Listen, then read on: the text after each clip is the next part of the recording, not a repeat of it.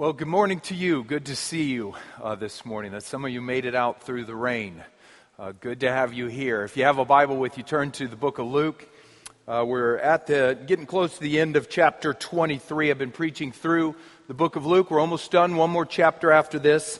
Uh, we're now in Luke chapter 23. We'll be reading uh, verses 39 to 43. Luke chapter 23 and just reading verses 39 to 43 this morning. Let's pray before we read. Well, Father, we just thank you for another morning that you've given us. We do thank you, Lord, for an opportunity just to join together in the name of Jesus Christ. We thank you, Father, that even on a dark and, and gray day, Father, that um, we can find energy from you. And we look to you now for it. Father, it's uh, a little more difficult, I think, on a, on a, a, gray and rainy day to, to find that energy. And we just look to you now and ask for your help, Father. Uh, and Lord, as we focus on um, uh, a text here that is centered right around the cross of the Lord Jesus Christ, and maybe a text some of us have heard many times before, I do pray, Father, that you would keep us from being numbed to text like this. And Lord, you would, you would help us to, to read and to uh, consider uh, with fresh eyes this morning, Lord. Uh, we ask that you would do a work in our hearts by your Holy Spirit, and you would, you would feed us now, Father, through this uh, portion of your word. And we do thank you for it. In the name of Jesus, amen. One of the criminals who were hanged railed at Jesus, saying, Are you not the Christ? Save yourself and us. But the other rebuked him, saying, Do you not fear God, since you are under the same sentence of condemnation? And we indeed justly, for we are receiving the due reward of our deeds. But this man has done nothing wrong. And he said, Jesus, remember me when you come into your kingdom. And Jesus said to him, Truly I say to you, today you will be with me in paradise. Amen. You know, people, people throughout history have had some uh, pretty famous last words, some uh, pretty memorable statements with their dying breath. And I'll just give you a taste here of some famous last words. James Dean, as he was dying, said, My fun days are over. Douglas Fairbanks Sr. said, I never felt better. Comedian W.C. Fields, I'm looking for a loophole. General John Sedgwick said in the heat of battle, they couldn't hit an elephant at this dist. Karl Marx, go on, get out. Last words are for fools who haven't said enough. Tony Hancock, nobody will ever know I existed, nothing to leave behind, nothing to pass on, nobody to mourn me. That's the bitterest blow of all. Cardinal Borgia, I have provided in the course of my life for everything except death. And now, alas, I am to die unprepared. Jonathan Edwards, trust in God, and you shall have nothing to fear. Martin Luther, into thy hands I commend my spirit. Thou hast redeemed me, O God of truth. D.L. Moody, I see earth receding, heaven is opening, God is calling me. Famous last words.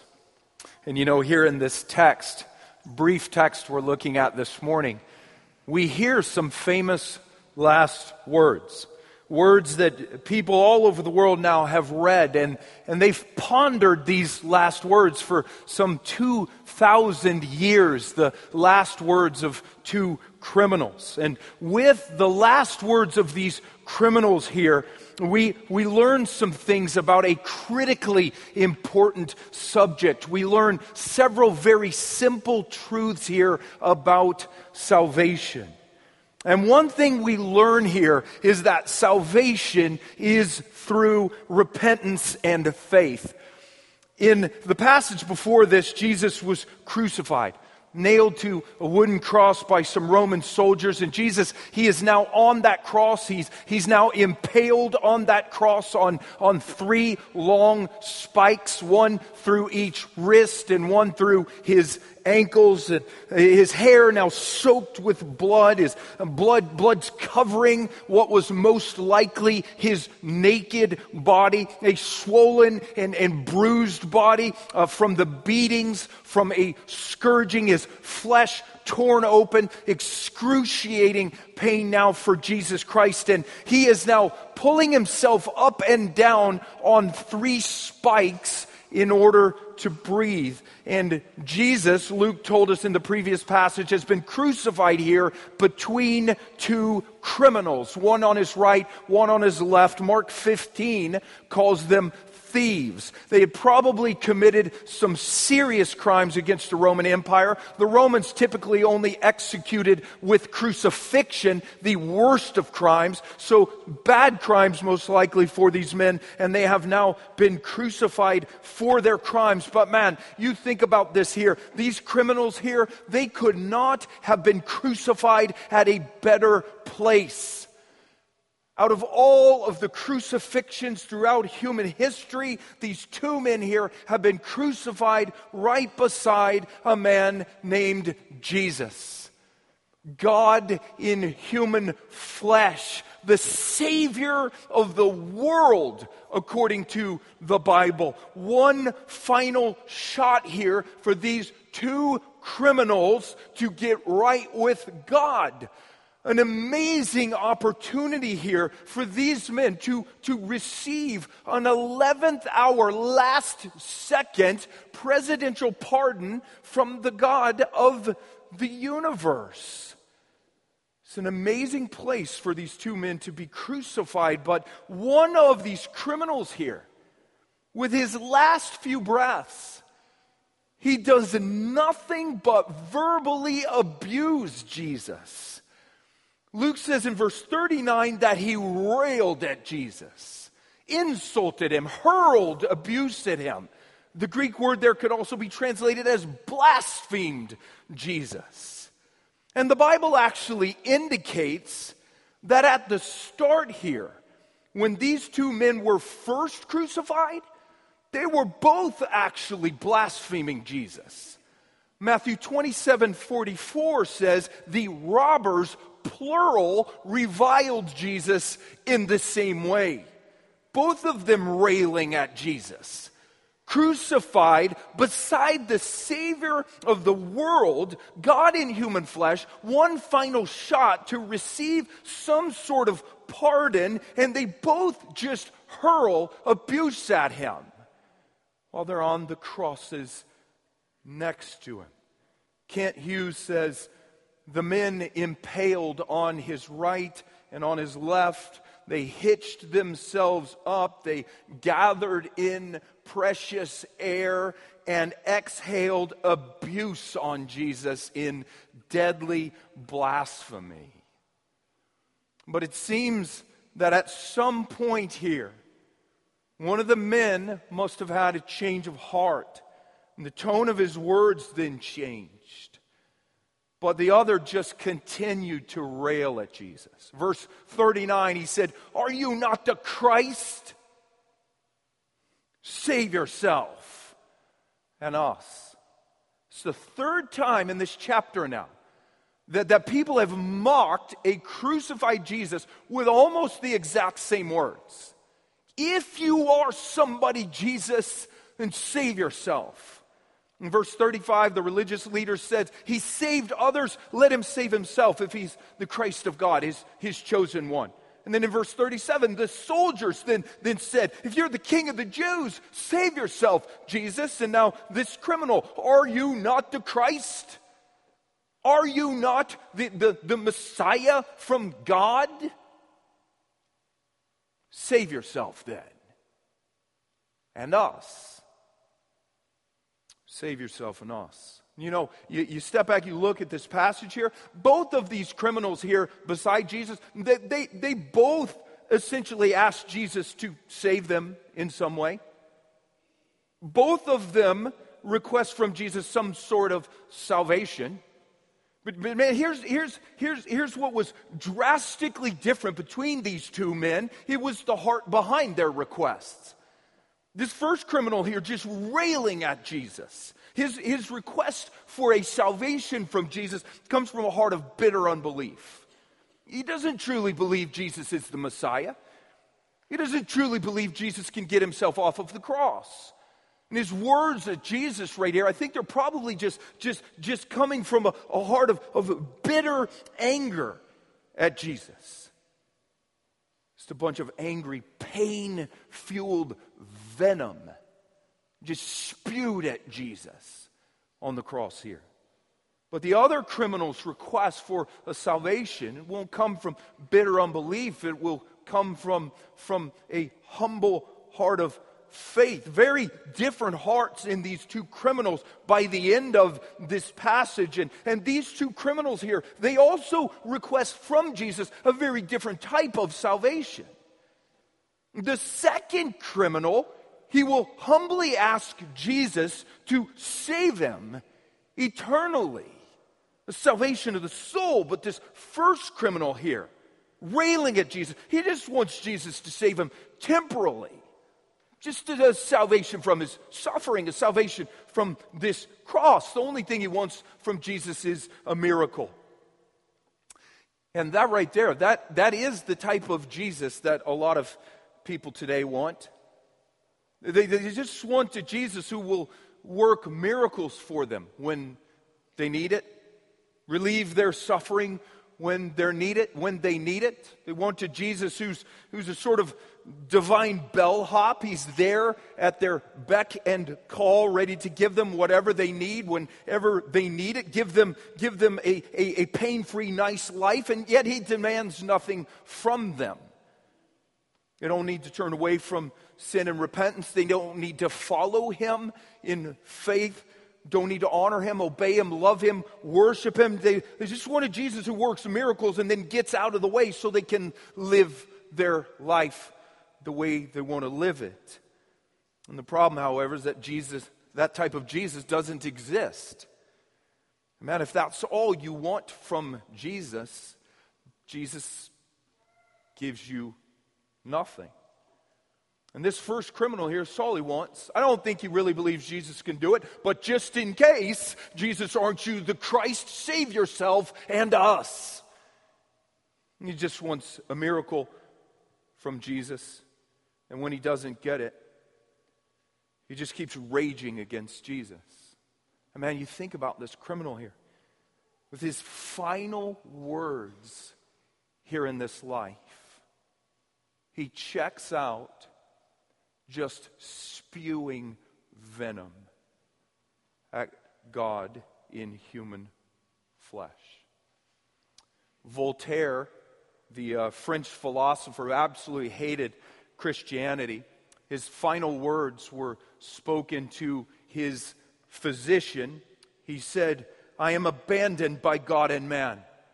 I'll give you, my physician, I'll give you half of what I'm worth if you'll just give me six months of life. Then I'll go to hell and you'll go with me.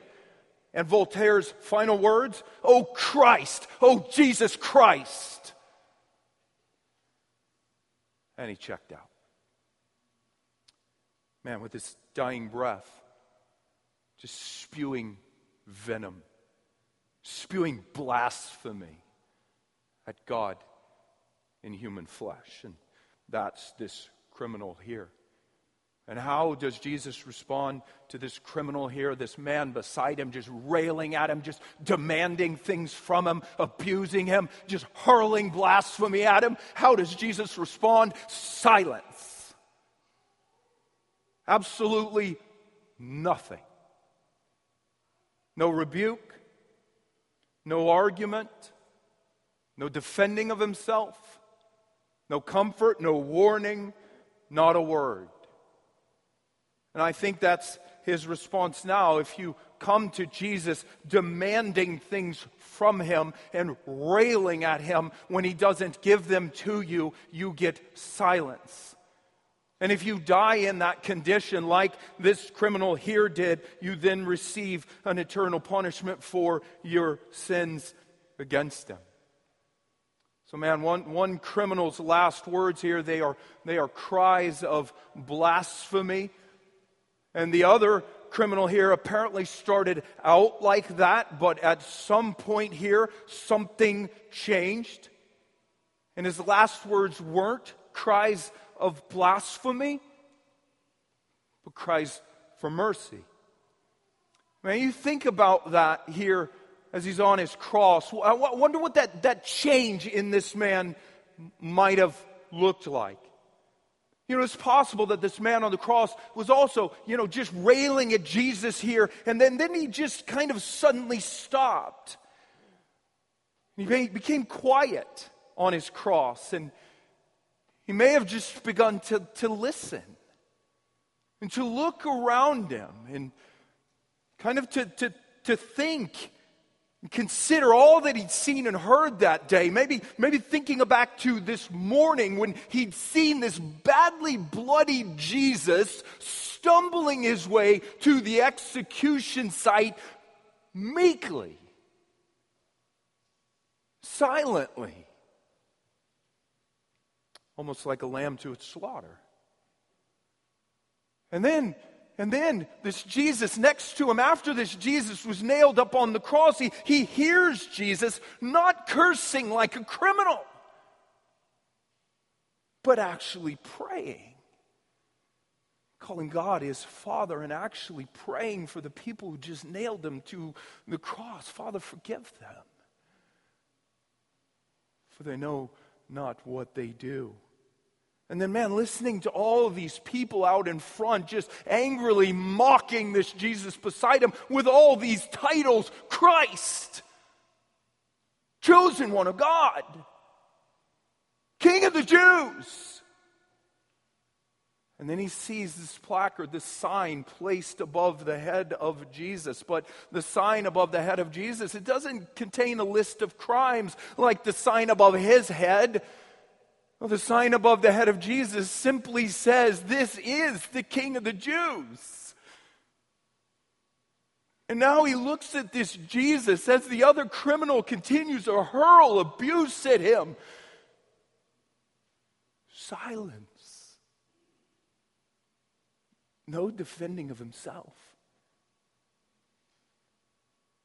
Nothing. Not, not a word, no cursing in return, nothing. And who knows? I think the criminal here, he probably did see and hear and began to consider all these different things. And all of a sudden, something deep in his heart, it just clicked. And he knows this is the Christ.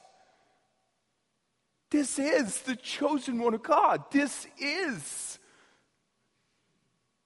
the King of the Jews the Savior of the world. And the Christians in the past would look at this and say he had a spiritual awakening. The Holy Spirit sovereignly moving upon this criminal just moments before death. The Holy Spirit removing the veil that had blinded his mind. The Holy Spirit illuminating his darkened heart, and his heart and his mind can now comprehend truth. Like Lydia in the book of Acts, the Bible says that God opened her heart so that she might comprehend the things that Paul was speaking. Holy Spirit opens this criminal's heart and he can now comprehend truth. Holy Spirit opens his ears and he can hear truth, opens his eyes and he can now see truth. Something clicks inside of him and he knows. I think this was probably Charles Wesley's famous hymn. Long my imprisoned spirit lay, fast bound in sin and nature's night. But thine eye then diffused a quickening ray. I woke, and the dungeon flamed with light. an awakening. And man, this second criminal's words here, I think they now change dramatically. Look at verse 40. Luke records now what he says. The first criminal still raging at Jesus. And Luke says, But the other now rebuked him, saying, Do you not fear God? You're under the same sentence of condemnation. And we indeed justly, for we are receiving the due reward of our deeds, but this man has done nothing wrong. Man, it's amazing. All of a sudden, this criminal now rebukes the other criminal. He now fears God, and he can't believe that this other criminal continues to rail against Jesus right before he dies. Don't you fear God, you fool? Don't you realize that you are under the same condemnation of the man you are now abusing? Don't you understand that you are also pinned to a cross just like him? What gives you the right to yell at him here on the cross? And he goes on and he says, We, we have been condemned justly. Thieves who deserve to die, receiving the due reward for our crimes. But this man has done nothing wrong. He's an innocent man. He should be yelling at you. All through this chapter, people have been saying that Jesus was innocent. And this criminal here now just said it. This man, he's done nothing wrong. So this criminal man, he now he now rebukes the other criminal. He then turns to Jesus, and as far as we know, the words that he now speaks to Jesus are the very last words of his life. Look at verse 42. And he said, Jesus, remember me when you come into your kingdom. Remember me, Jesus. And listen, if you if you get to think through the last words of your life, you are not killed instantly in a car wreck or something like that, and you can actually think through what you will say at the end of your life, that right there would be a really good option. Jesus, remember me when you come into your kingdom. Remember me. It's the only time in the book of Luke where someone addresses Christ using his personal name, Jesus. They always come up to him, call him master, they call him teacher, call him rabbi, and this criminal here says, Jesus. It's a perfect way for this criminal to address Jesus because the name Jesus means Savior.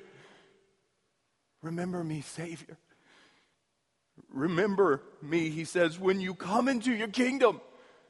And who knows what was going through the criminal's mind when he said that? I think he was probably thinking there about some future return of Jesus. That he was somehow going to return. He's expecting Jesus somehow return to take his kingdom for good. Man, this criminal here now somehow knows that this man beside him is truly the king of the Jews.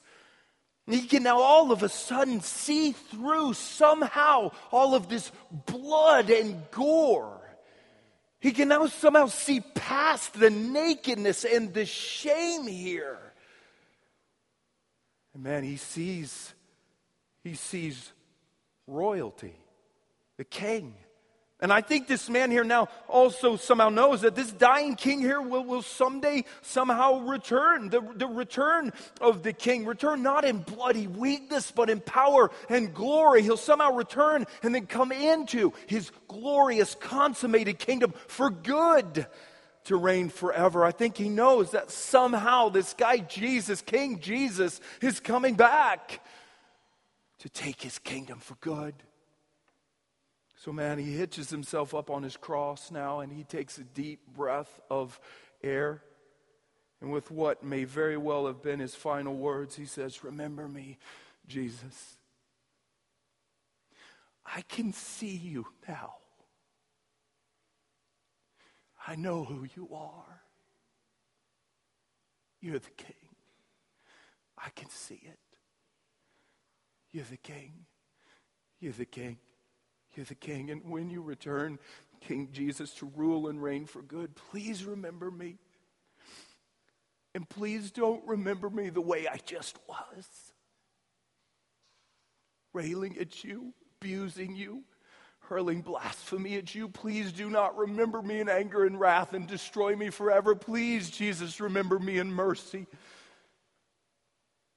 Please remember me, Jesus, when, when you come again. And man, you step back and you look at what that criminal just said. You know what you have there? It's just repentance and faith. It's repentance and faith, that's it. It's a very simple repentance. He acknowledges his sin. He says, I am justly condemned here. I am receiving the due reward for my deeds here. I deserve this cross. He owns his sin. You know, so many people in our world, they just blame everybody else for their sin. I had a bad upbringing, that's why I do what I do. My parents just weren't any good. That's why I do it. My boss is a jerk. He makes me sin. My spouse makes me sin. You just blame everybody else in the universe. But man, a repentant person owns his sin. It's my fault. I have sinned. It doesn't matter what you did to me. There's no excuse for me to, to sin in response. And a repentant person recognizes that he deserves to die for his sin. Man, a, a repentant person, you stop acting like you deserve from God some sort of pain free life. You stop acting like you deserve from Jesus all of these miracles. Like you deserve Jesus to give you a life with no suffering. And you finally acknowledge that the only thing you actually deserve in this life is a cross. That's it. That's it. This is what I've deserved. This is what I've earned. A cross. I've earned the immediate and unending wrath of God for my sin. That's it. Repentance. And man, you could see it in that criminal there. Just a simple repentance. And he also has a simple, genuine faith there. He believes Jesus is innocent. And he also believes that Jesus truly is the Christ. He's the chosen one of God. He's the king of the Jews. I think he believes here that Jesus will somehow return someday. And he also believes here that Jesus will maybe have mercy on him when he does return. And he believes those things enough to raise himself up and ask for mercy, essentially praying now, Jesus, remember me. An act of faith. And man, you think about it. This man's faith here, this is an amazing faith, a, a faith beyond reason to a large degree. You think about it, he's staring at a dying man here, a pulverized man. A man who's mocked and shamed here, probably naked on this cross, and yet he somehow sees royalty. One writer said, Many people saw Jesus raise the dead and didn't believe. And this man sees Jesus dying and believes. And John Calvin said that, quote, since the creation of the world, there's not been a more remarkable and striking example of faith than this thief. He adored Christ as king while Christ was on the gallows. He celebrated Christ's kingdom in the midst of Christ's shocking and worse than revolting abasement. He declared Christ to be the author of life when Christ was dying. He saw life in death. He saw exaltation in ruin. He saw glory in shame. And he saw victory in destruction. End quote. That's amazing faith, a faith beyond reason a faith that could have only been birthed by the Holy Spirit. I believe. I believe. I believe. Do you have that faith? Do you have that faith that would look beyond reason at times? A crucified God? Crucified. He, he rose again? Really? He can save you from your sins? Do you have that faith that can look through that and say, I, I believe? I believe. He does. And cries out for mercy and he receives mercy. Jesus grants him salvation. That's one thing we learn about salvation here. It comes through repentance and faith. And the second thing we learn here salvation is immediate and eternal. You look at verse 43. Man, this criminal just said to Jesus, Jesus, remember me when you come into your kingdom. And Jesus, absolutely silent with the other criminal, as soon as this man cries out for mercy here, Jesus turns his head and speaks. Today, you will be with me in paradise. And the man's been saved. He's cleansed. He's, he's forgiven immediately, on the spot, done. And this salvation that he now has will extend into eternity. You will be with me, Jesus says, in paradise, which is heaven. You will be with me in my eternal heaven. And notice here that Jesus says, today. It's a fantastic word. I think Jesus just one up the man in a massive way. I think the man just wanted to, to be with Jesus someday in the future. and Jesus says, Today, today, you'll be with me in paradise. Not in the future when I return to earth, not just then, not when I return and consummate my kingdom, not just in the future, but today. And we learn something precious there about the death of believers. What happens when a believer dies? That believer's spirit is instantly with Jesus Christ in heaven. According to the Bible, there is no place of limbo where your spirit goes and then just sort of waits. According to the Bible, there is no place called purgatory where your spirit goes and then works and suffers to somehow pay off or atone for some of your sins. There's no such thing, according to the Bible, as soul sleep, where your spirit just goes into the ground and falls asleep. No, your body goes into the ground when you die. And Paul says in 1 Corinthians 15 that your body sleeps, but your spirit goes instantly to be with Jesus. The second that your physical eyes close in death, your spirit is with Christ in heaven and your spirit then waits with Jesus in heaven until Jesus returns to this earth a second and final time, and your body will then be resurrected from the dead. A glorified, perfected body. And your spirit will then rejoin your body, and you will then live both spirit and body in the presence of Jesus forever and you will live in what the Bible calls the new heavens and the new earth, a new perfect and physical creation, heaven in its final form.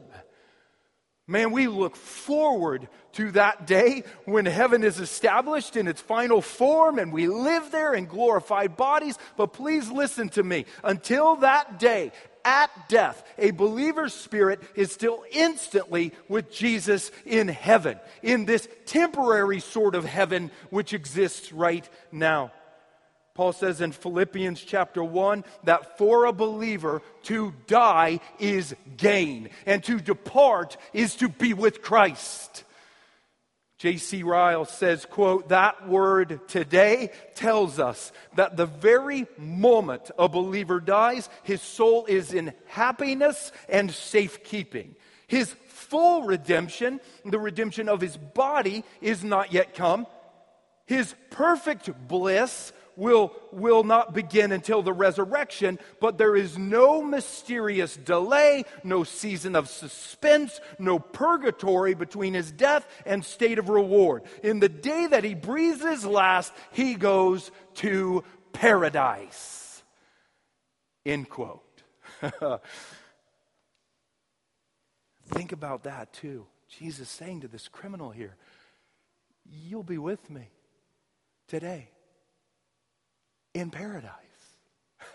How cool is that for this criminal? It's like taking a, a nonstop flight from pain to, to paradise, man. One second, pain, paradise. There you go. And listen, do you, do you realize what Jesus was saying there?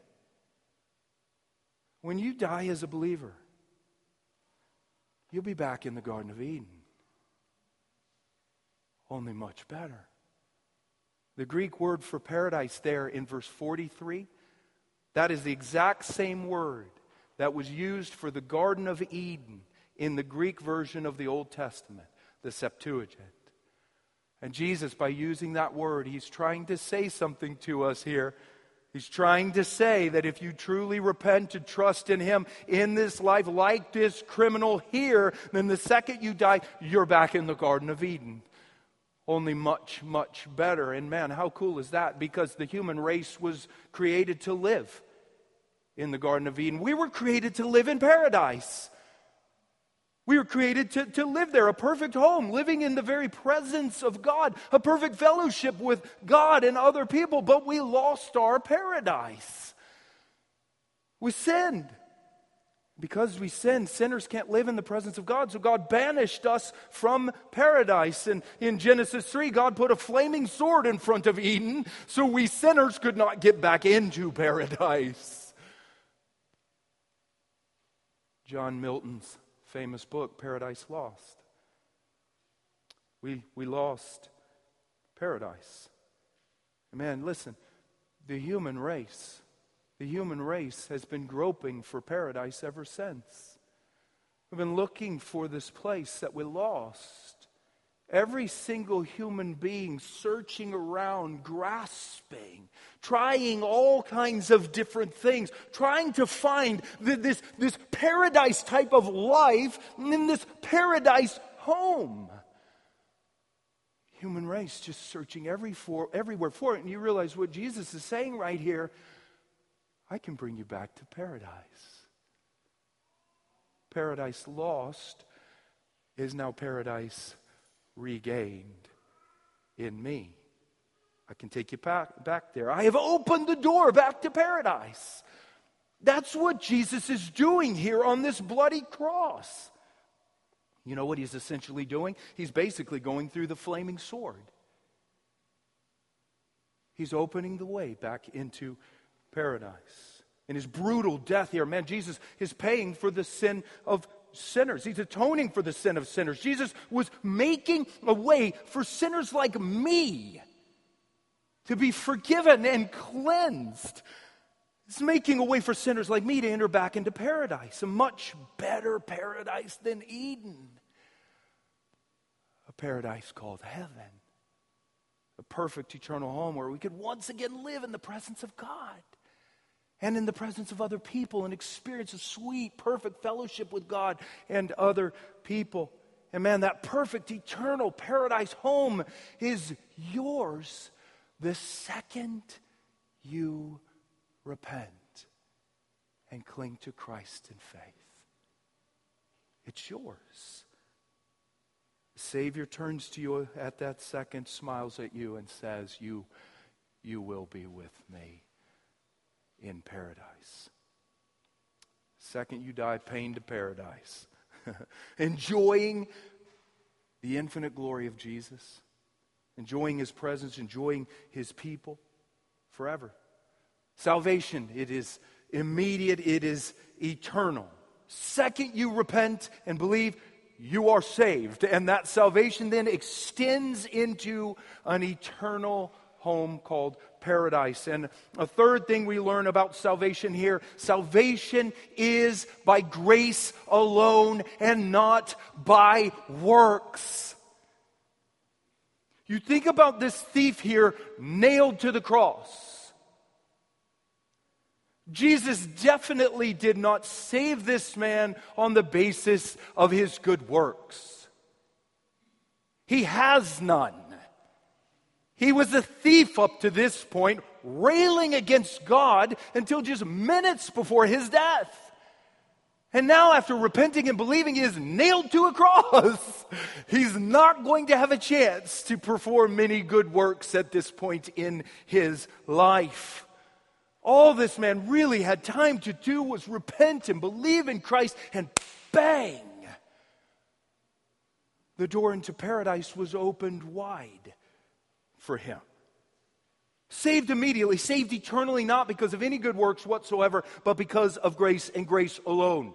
This man did not enter paradise because he lived a good moral life. He didn't enter paradise because he was nice to people. He wasn't nice to people. he didn't enter paradise because he was baptized or because he did some sort of penance or because he went to church services or read his Bible or recycled. He didn't go to paradise because he went to Mass and took the Eucharist. He didn't go to paradise because a priest read him his last rites. No, this man went to paradise on the basis of grace and grace alone. Sheer grace, only grace, the grace of God. This man had nothing, just a simple childlike, genuine repentance and faith in Christ, and he dies and enters paradise for all eternity. Salvation is not according to your works. You do not earn salvation, it is a free gift from God through Jesus Christ, and it is all to the praise of God's glorious grace, according to Ephesians chapter 1. Charles Spurgeon wrote an amazing little book. Uh, I would seriously encourage all of you to read it. It was so helpful in, in my own journey to peace with Christ. Just a little book. He was trying to write it very simply so people would know the basics of the Christian life. And he titled his book, All of Grace. The Christian life, from start to finish, is grace. It is grace that saves you. It is grace that then empowers you to perform good works. It is all of grace. The Protestant reformers used to say that you are saved by grace alone, through faith alone, in Jesus Christ alone, for the glory of God alone. Ephesians 2 8, for by grace you have been saved through faith. And this is not your own doing, it is the gift of God, not a result of works, so that no one may boast. Now, a person who is truly saved by grace will always produce good works. Uh, Ephesians 2:10 you have been created in Christ Jesus for good works once you become a good tree, the Holy Spirit living in your heart, the Holy Spirit will produce good works in you, good fruit, but you are not saved by those good works, but by grace and grace alone. John Chrysostom, writing more than a thousand years before the Protestant Reformation in about AD 500, 600, he said, The thief that was hanged when Christ suffered he did believe only, and the most merciful God justified him. Justification by faith alone. A man on a cross declared righteous by God, justified by God, righteous in the sight of God, declared to be righteous by faith and faith alone and all the glory goes to God. God has come up with a way of salvation that would give him all of the glory so that no man would boast. Salvation is by grace, not by works. And one final thing we learn here about salvation precious truth here salvation is available to you until the very last second of your life. It is possible for someone to have a deathbed conversion. You see it right there. Seconds from death, no, no good works to show for his entire time on this earth, no time to do any good works. A criminal repents, he trusts in Christ, cries out for mercy, and he enters paradise, a deathbed conversion. Samuel Johnson he was a, he was a Puritan back in the 1700s. he would often quote a line to encourage people. And the, the image in this line that he would quote, it was the image of, of a man being thrown from a horse to his death. And Samuel Johnson would say, Between the stirrup and the ground, mercy asked, mercy found. Between the stirrup and the ground, I mercy asked, I mercy found. Man, as long as you still have breath in your lungs between the stirrup and the ground, and you cry out for genuine mercy to Jesus, and you will receive mercy. Man, that gives us hope when loved ones die. I hope you realize that. You know, you can have a loved one who dies and you just think there's no way that person trusted in Jesus, and it's very possible that they didn't. But listen, we will just never know until we see Christ face to face. We will never know how many people in this life had a deathbed conversion. You just don't know what happens in the last seconds of a person's life. But man, listen, it doesn't mean you should wait until later to repent and believe. I can just do it on my deathbed, have some fun now. Problem with that is you don't know when you're going to die and you don't know that God will actually give you the grace to repent and believe when you do die. J.C. Ryle, he said, We have one account in the Bible of a deathbed repentance in order that no man need despair. It's never too late. But we only have one account in the Bible in order that no man may presume. Yes, Jesus is more than gracious enough to save even the worst of criminals who repents and clings to Jesus in faith at the last second of his life. But do not presume upon that grace of Jesus by delaying. Do it now. So, man, you just step back from this passage. It really is an amazing passage. Jesus, you think about in the last hours of his life, he's, he's impaled on a cross. He's struggling to breathe horrific pain. And yet, right then, Jesus hears a cry for mercy. And he responds by giving mercy. The last second, 11th hour pardon to a criminal. I mean, a lifelong thief. This guy had spent his entire life just taking things from other people wasted his entire life. And yet, just seconds before he dies, he cries out for mercy and he receives a pardon. Today, you will be with me in paradise. And oh my word, that is incredible news for you and me. You know why? Because you're a thief.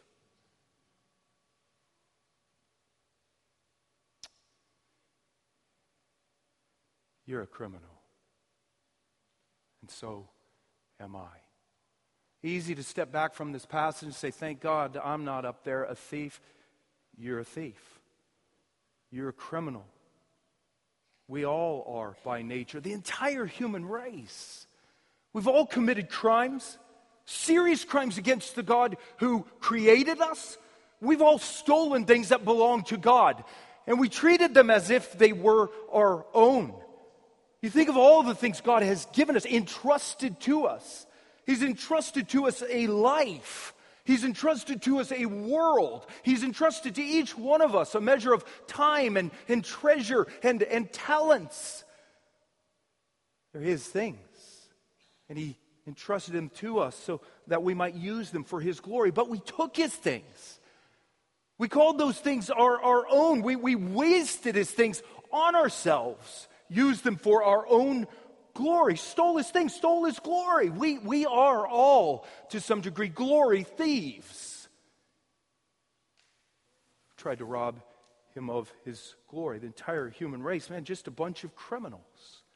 The thieves next to Jesus here, that's us. Justly condemned for our crimes, deserving nothing but a cross the wrath of God. You're a thief. I'm a thief. Man, the critical question this morning is which thief are you? Which thief are you? Will your final words in this life be bitter cries of blasphemy? Are you still at that point just going to be demanding more and more from the God of this universe? Demanding to be healed? Railing at Him because He's not helping you in that moment, didn't help you in your life? Or will your final words be broken-hearted cries for mercy, recognizing your sin, recognizing that you deserve an eternal hell for your sin, not demanding anything from God at that moment, but simply crying out for mercy. Remember me, Jesus, when you come into your kingdom. What will your last words be like? Which thief are you? Copernicus, the famous astronomer, with his, with his final words back in 1543, he said this. He said, I do not ask, O God, for the grace that you gave to St. Paul nor can I dare to ask for the grace that you granted to St. Peter. But the mercy which you did show to the dying robber, that mercy, O oh God, please show to me. And he died. If you ask for mercy, like Copernicus, like this criminal, Jesus will he will give you mercy. You will be with me in paradise. I'm just going to close a poem by Richard Burnham.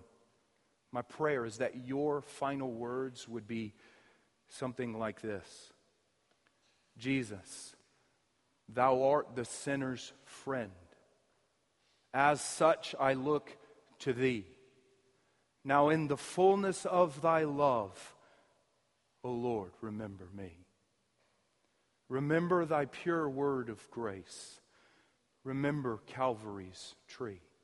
Remember all thy dying groans.